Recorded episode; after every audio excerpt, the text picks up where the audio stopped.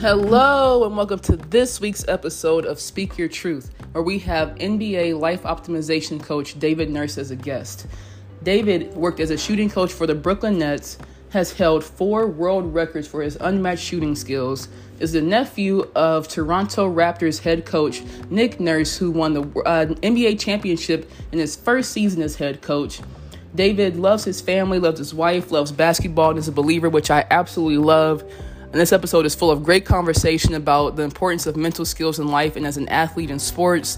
We talk about coronavirus, which is, impacting everyone right now, and many things like David's book and his podcast. Please, I encourage you to get out pen and paper, because David's going to drop a lot of knowledge on us this episode. And it's just a great conversation, like I said. I hope you guys love it and feel a part of it. Thank you.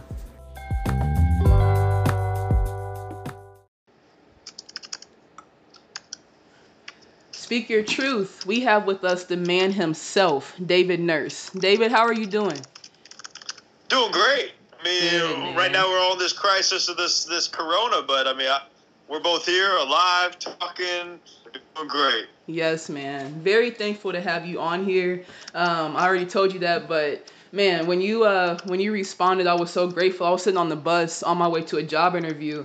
And I get these emails from a real estate agent out in LA because I really want to move out there. So that's like my motivation. Get on out here. Man, I'm trying, David. I'm really trying, man. So, you guys have the same initials. So when I saw it, I was like, oh, whatever. Like, it's just him. I'll look at those later. And I looked again and I was like, wait, that's David. So like my eyes got so big and I was on the bus like freaking out. So thank you so much again. I really appreciate you, man. Absolutely. Need to get you out to LA. Other than today, though, it's actually raining. It's kind of like the end of the world. Raining and coronavirus. I'm saying.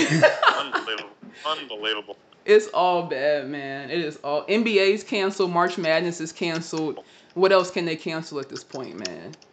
No toilet paper at the store either. None. That's true. My wife just went to the store and we loaded up for Armageddon. We got enough food for till next Thanksgiving. Good. You still have your Christmas tree up? Oh, yeah. Then that's perfect. Leave it up, man. It's another mindset right there. It's always Christmas. For real. Yeah, well. You can't go anywhere anyway. Just let it be Christmas all the time. Man, so David, I read an article from 2016, so I don't know if this is still true, but it said that you hold 4 world records. One for the most college threes made in 1 minute, most NBA threes in a minute, most consecutive threes in 45 seconds, and the most threes in 5 minutes. I'm never going to shoot around you. You're forever in the same gym. I just want you to know that. You are not critiquing me. Oh, my God. Man, I want to see you shoot, bro. Seriously. Hey, look it up. You can search it on Google. ESPN put a thing out about it. That's all I had, though. I mean, that's all I could do. I knew my strengths, so I just went to my strengths. And who knows if those records are still hold? Even if somebody breaks them, I'm not gonna watch them break the records. I want to think that I'll have those for all the time. For real, tell the kids, man. No, shoot. You would teach me a thing or two. You played at a super high level. Yeah, I might be able to teach you a little something. Yeah, you know what? In the gym sometime. For real, man. When I get to LA, we are in there. Trust me. Yeah. And you know what's crazy is like, I'm 27 now. I graduated from UK 6 years ago now. And I'm just now realizing like the level that I was playing on and these people that I were playing with. I went to school with some of the top NBA players, like witnessing them playing in person. And that's part of like why I started this podcast was to have more athletes talk about their experiences. And so we're going to get into that part later. But you talked about playing to your strengths. How important is that as a player in any sport, as well as a person once you're done with your athletic career? It's a great question. So I think it's very important that we play to our strengths. We all have gifts. We all have strengths for weaknesses or strengths for a purpose. And too many times we're told that we are our weaknesses and we have to raise our weaknesses. But those gifts that we're given, God-given gifts, are our strengths that we're able to put together with other people's strengths to make what I call compliments wish list, because that's what makes the ultimate team, where we all use our strengths. Yes. And through working with players in the NBA for over the past 10 years, like, I've realized you can be good at every area, and you're probably not playing in the NBA, but you can be great in one area. Just great in it, you could have a long, long career. Like, for one player that I've worked with and actually grew up with him in the same town in Iowa, Kyle Korver is a great example of that. He knows what he does really well. He shoots the ball at a very high level, and we really don't work on anything else. And he's been able to play. He's 38 years old, and he's still playing. And for real. Probably playing a couple more years. Man, that's so my just, man, yeah. Yeah. It's like we all have these strengths. To use these strengths, why spend so much time focusing on our weaknesses when they're only going to be able to get to average and maybe a little bit above average, but that's not what we're striving for. Have you had any players that didn't necessarily want to focus on just one thing? They wanted to be that complete player, but you had to like kind of break it down to them, like, that's great, but you need to really, really focus on this because this is what's going to like be your bread and butter? Yeah, that's a really good question. A lot of players will want to have that full, complete package because they'll see the LeBrons, they'll see those guys and that's a very rare few that can be great in a lot of different areas. So with players like that, we'll make sure that, hey, what's your bread and butter that's going to get you on the floor? That's what we're going to focus on, and we're going to make sure that you're the best that you can be at that. But in the process over the years and the off seasons, we'll continue to add pieces to your toolbox. So like, you will be great. We'll make sure you're great in one area, but we'll continue to add pieces here and there. And who knows, some of those guys can become great in a couple areas. Like, you look at Kawhi Leonard. I haven't worked with him. My uncle coached him last year in Toronto, but he's the example of that. He was a defender, an athlete, and he worked on shooting, became a better one-on-one isolation player, and he's become one of the greatest players in the world. Yes. So you can add those pieces, but make sure you stay focused on your strengths or your time on the floor is not going to be there at all. Exactly. That's so true, man. I can definitely relate that to my own experience. And I try to talk about my experience as well, to be open about it and try to help people as well. And I was, like, good at a lot of things. I could dribble, I could shoot, I could post up, I could play defense, I could rebound. But I never had that one thing, rebounding. But other than that, like, my coaches, my dad would get on me, like, you need to get your 15-footer down. You need to get your three-point down. And I was like, for what? Like, no, I can shoot. It's okay. Like, it'll always be there. But, no, when you stop working on something, it does not get better. And probably will get worse. And I just didn't want to listen. So, I hope that that majority of those players are listening, because I know all of them don't. That's just how it is. But I hope that they are listening to David, the shooting doctor, man. And so, speaking of, I read that you felt limited in your title as an NBA shooting coach. Why was that, and what inspired you to become more than a shooting coach? Yeah, so a shooting coach, you just think specifically when you think about that, the connotation is shooting. What are you doing? Just helping form, or just strictly shooting. So it's pretty limiting for a player to just be shooting. There's so much more that goes into it. And even with shooting itself, 90% of shooting is mental as it is. Mm-hmm. So through the years, I've grown from focusing on just shooting development to overall on-court player development, and then realizing over the past 3 to 4 years that the most important thing that puts that all together is the mindset development. Exactly. Because without the core and the basis of the mindset, without having the drive, without having the relentless consistency, without having that structure, that foundation, none of the other stuff even matters. Mm-hmm. So looking back on it, yeah, it was a great foot in the door as a shooting coach, but it's long-term, and actually what grows great players overall is limiting if you just throw in a box of shooting coach. Very true. That is very true. I love that, and I love how passionate you are about continuing to like build and achieve and find other things to do and other ways to help people.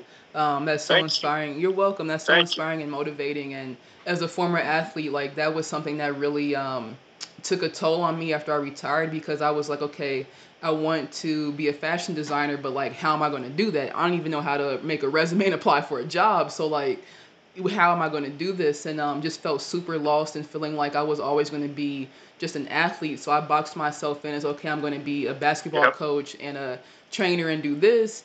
And I had someone challenge me and say like, you know, why do you want to do this? Is it because your friends are doing it? Is it because you used to play basketball? You don't know what else to do. And then I was like, oh, snap, I don't know. And from then on, I've been finding my way. And I love that about people when they wear many hats and don't allow other people or even themselves to just box them into one thing or one category. Yeah, that's a great answer. You hit on a very important point of, a lot of people will do what others expect for them, what the world expects for them. If they're labeled something, that's what they have to be. And you had to battle with that. I've had to battle with that. We've all had to battle with it. But a lot of people will give in to that, like, oh, what your parents say you have to be, and then you do it. But you're cutting yourself short of what your true potential is, and listening to yourself. And that's one big thing I talk about when I talk to companies is you have the power of choice. That is your superhero power that you wake up with every morning, and you get to choose who you're going to be. Mm-hmm. You don't have the world choose for you, but it's the self-fulfilling thoughts and the affirmations that you give to yourself, the self-talk. Mm-hmm. Because who's the person that we talk to most throughout the day, by far? Me, myself, and I, man. Yeah, exactly. By far. So the question is, what are you telling yourself? Are you telling yourself negative thoughts that you can't do something, or you have to be this, what the world says? Mm-hmm. Or are you feeding yourself the positive thoughts through your dreams, through your aspirations, and that's who you become. So exactly. Yeah.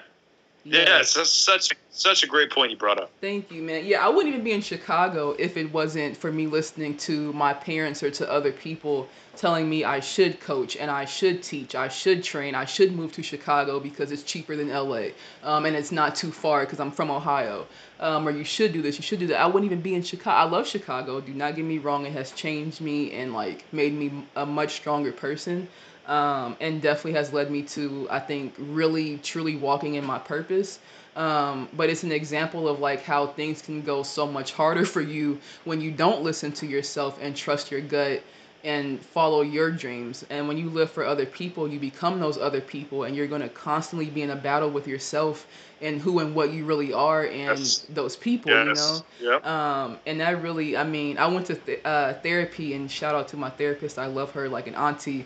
And I remember like I was talking to her about like still getting advice from my former coaches. And she was like, you know, like you don't have to ask anybody for permission to do anything, or like ask them, should you do something? You can just do it. And I was like, wait, what? Like, I looked at her so crazy, and I have been coached and trained for 22 years pretty much. My dad had me working out like a pro when I was 5, man, like outside two-balling in the snow. He bought me a snowsuit specifically so I could dribble in the wintertime. Yes. So respect. I used to do the same in Iowa, the cold winters in Iowa. I feel you, man. That's why you're my bro. I'm telling you, man, I love it. I love it. Yeah, and you know, and I'm thankful for that because it made me such a hard worker. Like nothing is going to stop me from achieving what I want to achieve. I'm such a big believer in following your dreams. And it is very hard to break away from opinions and thoughts, especially when you are a former athlete, because you have had the spotlight on you and these people expect certain things from you. And maybe that's not what you want to do anymore. And it can be a constant battle, but I know for a fact once I started letting go of certain people and certain limiting beliefs, then man, like my life just it changed so much, and I have so much peace and joy in my life knowing that I'm living first of all for God and for myself, and just walking in the purpose that He designed for me, and it feels so good, so good. But yeah, thank you. I got so much respect for you. Like that. Thank you. You're 27 and you have that outlook. It's amazing, and that's thank you. That's what I try to do at the core of everything too. Is be a light of Jesus, be a light of God. Like He's absolutely blessed me with everything that I have. Yes. Blessed us with all that we have, and like to say that anything is of our doing is just totally wrong. So seriously. I mean, Yeah, I have a ton of admiration and respect for you being the light that you are. Thank you, man. I say the same about you. Every time I get on your Instagram and everything you say, it's like, man, how does he wake up so happy every morning? Like, every time you make a video, like, your face is shining, you're glowing, you're so happy, you're smiling, the way you uplift other people. Like, I'm telling you, I've been following you for maybe a couple months, and I listened to your podcast, 2 or 3 of your episodes, and, like, now I'm like this nice, happy, uplifting, joyful person. Like, not that I always haven't been, but like, just I sound like David Nurse. I'm telling you, man, you are an inspiration. You are. That's so sweet of you. That's flattering. Thank you very much. I mean, it's awesome. Yes, I mean, I don't know how people just don't get excited about life. Get excited about the day. Like, everything's already taken care of. I mean, we got God. Everything's already taken care of. It's just, are we going to go have an impact on people? Like, why do things that you don't enjoy doing, or why do things that don't have any purpose? It's just, life is just too short for that. Exactly, man. One of many things my father taught me was that why complain, because it's not going to do anything anyway. So I just translated that to worrying, being anxious, anything like that, because I'm going to ruin the situation before it even happens. And just like you said, it's going to happen anyway. It's already taken care of. And also I would have been taught to look at it as if I get rejected from anything, that it's redirection. It's really a blessing. So just be thankful, even though that's a hard thing to accept and understand. Like, it has been true to form thus far. So definitely thankful for the things that haven't gone right as well. Wow, you had a great father. Sounds like he is just a wise guy. That's cool. He is, man. That's my old man. He is a very wise old man. And he could have been anything. But I hope that he does and doesn't hear this. But I know that he has struggled, or maybe still does struggle, with anxiety and depression, which made me want to deal with my shit even more, because I didn't want to go through what my parents went through and repeat this cycle, because I know that it's also very prevalent in communities of color, just because of the other things that we go through in society. And I wanted to be the one to change that, and to inspire other people to change. And living here in Chicago, being from Ohio, you know what it's like in Iowa. There's nothing there. There's nobody there. Like, for the longest time, we were the only black family. I think until I was in like first or second grade. And so, yeah, it's very different for me being here in the city, where there's so many different people. And then to see what it's like for black people, and how segregated this city still is. Like, pretty much all black people live on the south side or the west side, which is pretty typical. And it's very, very sad to see. So, like, for today, I met another awesome little guy named David. He's 10. And nice. I met him on the train today, and he's homeless. And I'm going to try not to get emotional. I've been crying since I met the guy. And he's the sweetest little guy on earth. And seeing stuff like that, like, I want to move to LA, but it's like, damn, like, I can't leave, because these people, like, they need me. I have lived a very privileged life that these people don't even know exist. So if they don't ever see it, or somebody doesn't tell them, like, hey, like, you can do this instead of standing on the corner and selling weed all day. Like, there's other things out here than violence and being mean to people. Like you said, just walking around angry all the time. Like, there's a whole life out here. And, you know, the lake is maybe about 30 minutes from here, driving 20 minutes. And some of the adults haven't even been there, like, on this another side of town. So just having the experience I have, like, I am learning I can't just keep it to myself. I have to give it away. So he really inspired me, man, and just made my heart even more full and much bigger. And I wanted to, like, take him with me and adopt him right then and there. But just, and what made the experience even better for me, because I gave him, like, everything in my book bag pretty much. But he took out a pair of shoes when he saw another kid get on a baby get on the train, and he had some of his little brother's old shoes that he couldn't fit anymore, and he gave the mom the shoes for the baby. And that broke me down more than anything, because for him to be that young, to be in that situation, and still want to give, like, it just made me realize how shitty we are as adults, pretty much.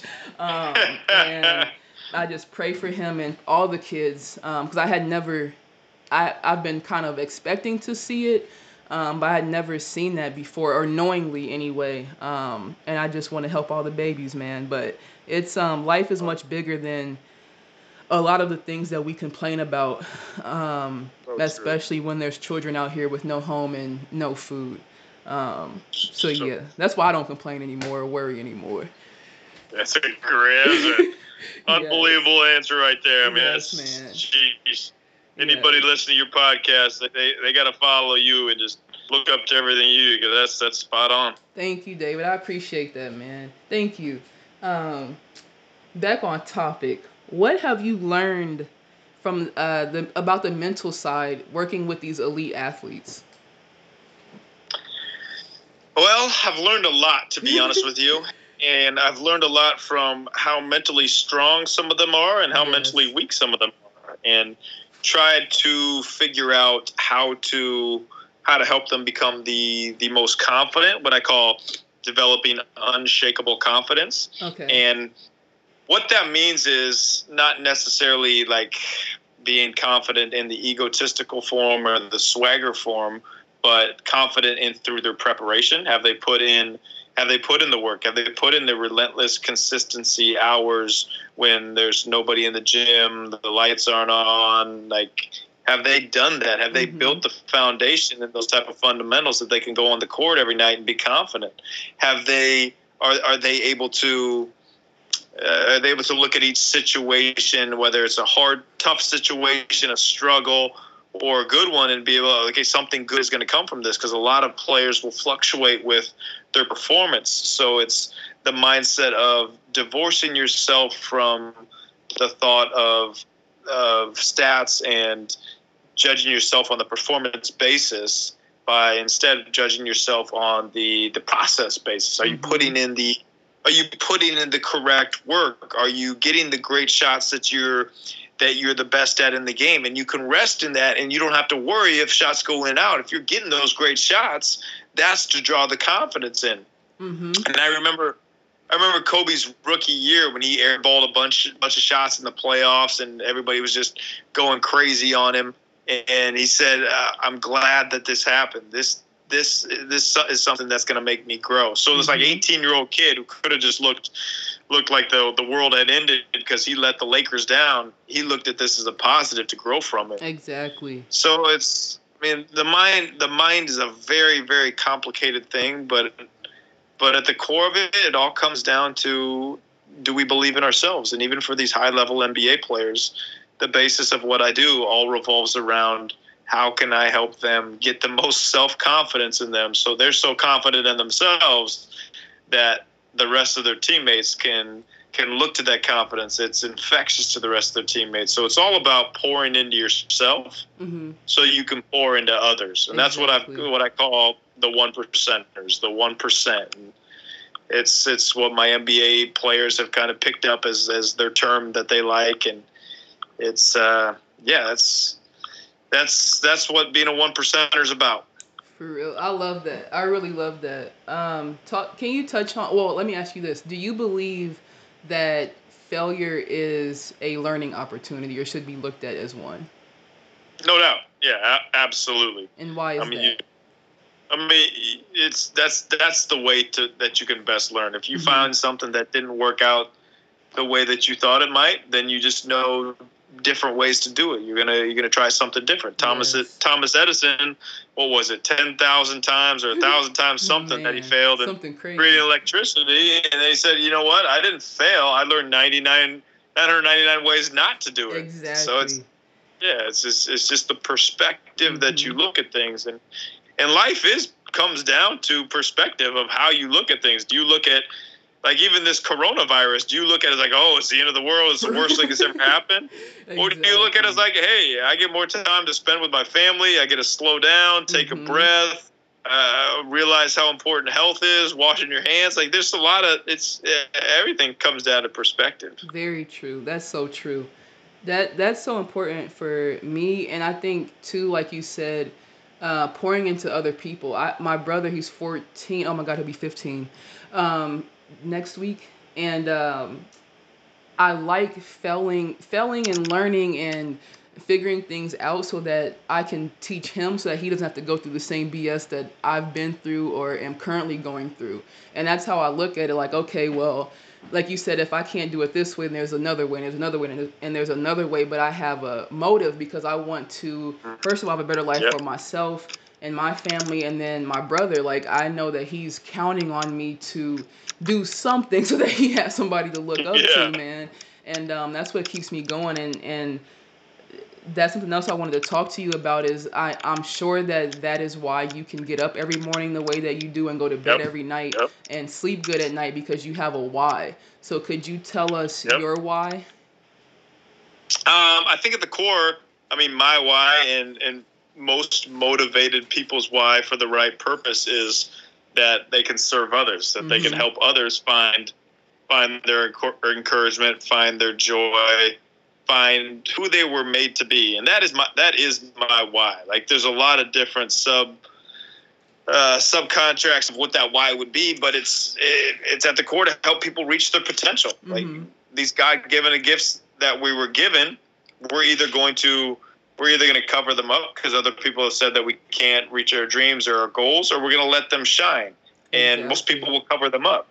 So my why is, how can I help as many people show their lights that they've been given? And in doing so, that changes their life. And then in doing so with that, they want to go change somebody else's life. So it's a compounding effect. If you change one person's life, they can change somebody else's, and another, and another. You might have just changed a million people's lives. But like to me, that's what leaving a legacy is. It doesn't matter if people record it.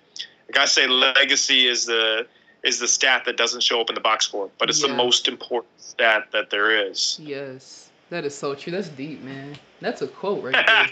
That is a quote. That's a quote. There it is. That is actually my quote. That's like, you know how there's always those quotes of people taking stuff. Put that down, David Nurse. That is my quote. It's always been my life goal to have somebody quote me. So if you want to quote that'd be amazing. Oh, I got you. I'm listening to this right after, so I'm going to write that down word for word. I'm going to rewind it 3 times to make sure I got it right. That is a David Nurse quote, man. I'll put it up on Twitter so it's alive out there. I got you. I definitely got you, man. So I know we talked about, like, limiting yourself in your title and you realizing, like, you couldn't at that point just be a shooting coach. Can you touch on the journey, so to speak, and how it's typically much different than what you imagined or set out for it to be? How setting out for that journey has now become different is in where I'm at now in my life, or how I saw it at that time? Like, how did you ever see yourself being an NBA life optimization coach to where you're coaching these players, like, on their all-around life and helping them? Or did you just always see yourself being a shooting coach? Or did you even think you'd be around basketball at all at this point? You know what? I knew I'd always be around basketball. It was in my blood. Like, my whole life was based around playing in the NBA. But when you realize, like I said, too short, slow, and unathletic to keep going at a high level, my pivot in life was realizing that I was a better coach, and working with some of my friends who had played in the NBA. That's where I realized it. And I never really sat down and was like, okay, this is what I'm going to be. I'm going to be an NBA head coach. I just loved the process, and I just loved doing. I just loved doing daily, working with players. So whatever opportunity came up, like, I would jump on it. I ran basketball camps in over 50 countries for 5 years straight, living out of an airplane and a car. Man. And I absolutely loved it. I was in situations that I probably should not be alive from, but hey, I loved it. And then I got to coach in the NBA with the Brooklyn Nets, and I was like, all right, this is what I want to do. And then I started working with the players individually on a whole total optimization. I was like, this is where I'm meant to be. It's just, I think, different seasons in our lives, different seasons in my life, and I know I'm having a positive impact on people. And whatever that leads to, whether it is down the road being an NBA head coach, or if it's what I'm pursuing even more now is speaking at events, motivating, encouraging, company events and doing more than just the basketball world itself. Exactly. I think the world is ready for either David Nurse, and we can take both for sure. So you pick or do both at the same time. I'm a firm believer in that. I'm doing this and also trying to build like a one day multi-million or $1 billion clothing line at the same time. So we can do it all, man. I totally agree. You don't have to be in just one funnel, but that's great. Yeah, for sure, man. So let me see. Your dad, I don't know exactly what kind of business he owned, but he's a business owner. And then your uncle is the coach for the Raptors. How did that set the tone for you to be you? That's a great question. I've actually never got that question, so very good one. Thank you. My father basically built his own business, his own windows sales company business, and he just, like, I saw the grind that he put on, I saw the relentless work that he put in, so I think that instilled a lot of work ethic in myself and saw that, hey, if you put your mind to something and you speak it into existence, you can really do it. So he's been an absolute rock for me and a great father and mentor. And same for my uncle. He was in the basketball world, and I always looked up to him. He was my role model, and he just took me under his wing and taught me everything I know. And then, I also saw through him is people will see that he wins the NBA title in his first year as a head coach, and like, oh, wow, he caught fire. He got the right to the lucky guy.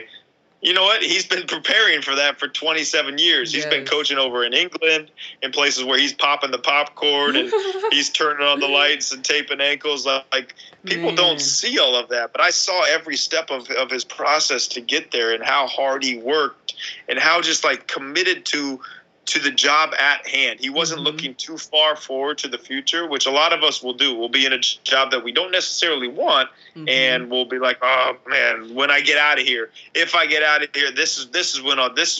This is when I'll work hard. But if you do the best you can in the situation you're given, those other opportunities will come. And that's what Nick did so well. And he always, what I call it is preparing for opportunity. Everything we do in life is a preparation for an opportunity to come. Yes. It might not come in the exact way that we think it is. It won't come the exact time that we think it will, but it will eventually come. And then the question is going to be, are you prepared? Did you prepare for it? And Nick did. And Nick has been paying off the benefits of those 27 years. So it's not even 10 years, not 10 years to become an overnight success. It's 27 years. Man. To become overnight success. My whole lifetime, man. Exactly. That's amazing though, and I love that, and that's another reason why I'm doing what I'm doing, because I want my kids to be able to see me work hard and see me work for myself, not go to work for anybody else for 8 to 12 hours to still struggle like my parents did. And I saw my father not work because he had a criminal record, and so he couldn't get certain jobs, and that really discouraged him from applying at all. So it's really easy for me to procrastinate and be lazy because I've heard them say, oh, I'm going to do this, I'm going to do this, I'm going to do this, and they don't ever do it. And so my inspiration had to honestly come from myself and say, okay, I went to UConn and Kentucky. Like, I didn't get there by mistake. I played basketball overseas and survived those 4 years, so I didn't get there by mistake. So what did I do then to motivate myself to get up every day to make sure that I was making my dreams come true? And now it's so much easier for me to just motivate myself. And if I'm going to use them as motivation, like, just, I love them to death, but just to not be like them when it comes to goals. Like, I'm not going to set them and not, like, I told myself I'm not going to write these goals down and then not go try to do it or just do it, because I've done it before, so that means I can do it again. And so, that's why I always admire other families who did what they were supposed to do. But I, again, also have to look at it from a different perspective, being African-American. But I still, there's no excuses to me, because there were slaves who turned into millionaires. So there's just no excuses. But yeah, it's our choice. Great point. But yeah, so I absolutely love that. I think that's so cool. Your kids, man, they got a lot to live up to. The whole nurse, the nurse kids, everybody's kids, man, they have a lot to live up to. Nah, they'll be who they are, who they were made to be. And they're gonna be awesome. That's Scary. Thank you. Yes. You're so sweet. Thank you. I need to talk to you every day. You motivate me. You juice me up. Man. We gotta do these every day. I'm down. Yes. Please. You have my number. I'm totally down, man. I'm serious because I need that. I would absolutely love that. Every other day, every other week, whenever you want to shoot me a text or call, I'm down. Because I know you're busy. I'm always around. So these last few questions for you. You've been talking about your wife, actually. Can you talk about your wife, how awesome she's been for you? And she's an actress. Like, that's so cool. You guys are awesome. Okay, anyway. And then also your faith. Your faith. Great really question. Thank you. Your faith is awesome. I love it. You have no issue with exemplifying it and shouting God out every day. I absolutely love and admire that. I know a lot of people struggle with that, especially nowadays. For whatever reason, we do not talk about God or Jesus or anything like that anymore. So if you don't mind just talking about all of that and how that's been, very important for you in your life. Roy, I've been on a lot of podcasts over the years, and those two questions are my favorite questions that I have ever gotten. Oh, right, man, there. Thank you. Thank I promise. You. If I get to talk about my wife and talk about Jesus, that's the best. That is all right, awesome, so I'll start off with my wife. My wife is my absolute rock. Like, she is the most amazing person that I've ever met. I'm not saying that out of any bias just because she's my wife, but it's like, she makes me better every day. She brings me closer to Jesus every day. She is my encourager. Like, even when I was starting off in the speaking world, and she'd be up at 5 a.m. just pumping me up before I went to give my talk. And she's awesome. Just like, yeah, and it's just my best friend and someone that I can be around and just enjoy life together with. And seeing her, what she goes through in the acting world, how difficult that is to put so much preparation into something and auditioning for a role, and then you might never hear back if you get it or not. Exactly. And it's like you just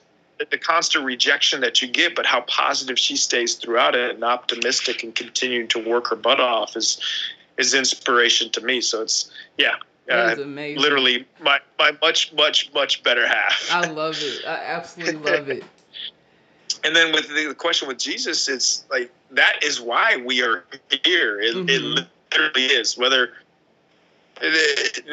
you believe in Jesus or not, you know that there's something deeper. There's something more out there, and just what everything keeps coming back to. And it's crazy how a lot of people will disregard Jesus as just being a public figure or something. Yes. And these literally historical events were recorded by multiple times. Like, I think there was something where Julius Caesar was recorded like 13 times, but Jesus was recorded thousands of times. Like, wow. What more do you really want? People want to play it off, but anyways, that's where I get. I mean, I could go on about that, but that's where I get my ultimate joy. Like, literally, the joy of knowing that Jesus has everything already in a plan for me, looking out for me, and that I don't have to do this life on my own. It gives me a great sense of peace just to enjoy the day. Like, everything's already been won. It's already been decided. Like, I don't have to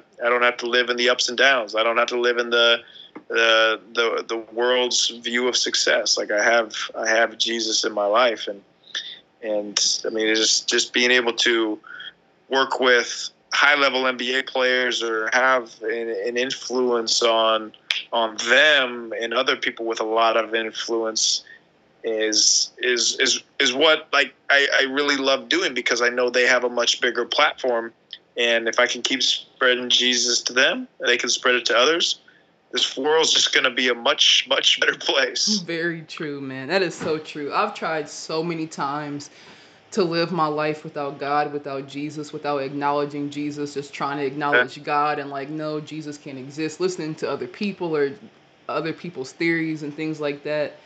And I'll never forget what I call the first time I really met Jesus. And I was alone in my apartment, and like, I just felt so lost and empty. Like, I just could have just died at that moment. Just, I didn't know what to do. I couldn't get up. Like, physically, I could not move, and I didn't want to.